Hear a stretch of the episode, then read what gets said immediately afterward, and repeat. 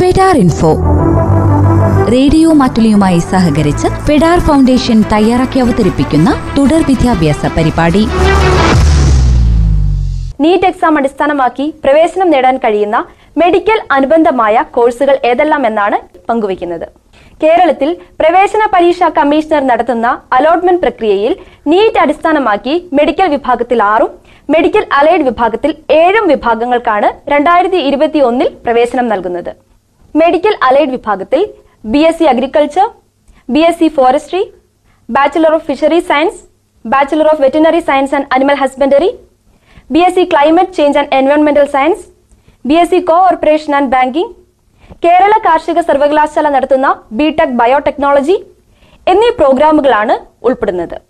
NEET U ജിയിൽ എഴുന്നൂറ്റി ഇരുപതിൽ ഇരുപത് മാർക്ക് ലഭിക്കുന്നവരെ ഈ കോഴ്സുകളിലെ പ്രവേശനത്തിനായുള്ള മെഡിക്കൽ അലൈഡ് റാങ്ക് പട്ടികയിലേക്ക് പരിഗണിക്കും. ഈ റാങ്ക് പട്ടികയിൽ ഉൾപ്പെടുന്ന ഒരാൾക്ക് ഈ ഏഴ് കോഴ്സുകൾക്കും ഓപ്ഷൻ നൽകി സീറ്റ് അലോട്ട്മെന്റ് പ്രക്രിയയിൽ പങ്കെടുക്കാം. നീറ്റ് എക്സാം എഴുതാതെയും കേരളത്തിൽ ഇവയിൽ ചില കോഴ്സുകൾക്ക് പ്രവേശനം നേടാം. പക്ഷേ all India entrance examination for admission to undergraduate program എന്ന പ്രവേശന പരീക്ഷ എഴുതേണ്ടതാണ്.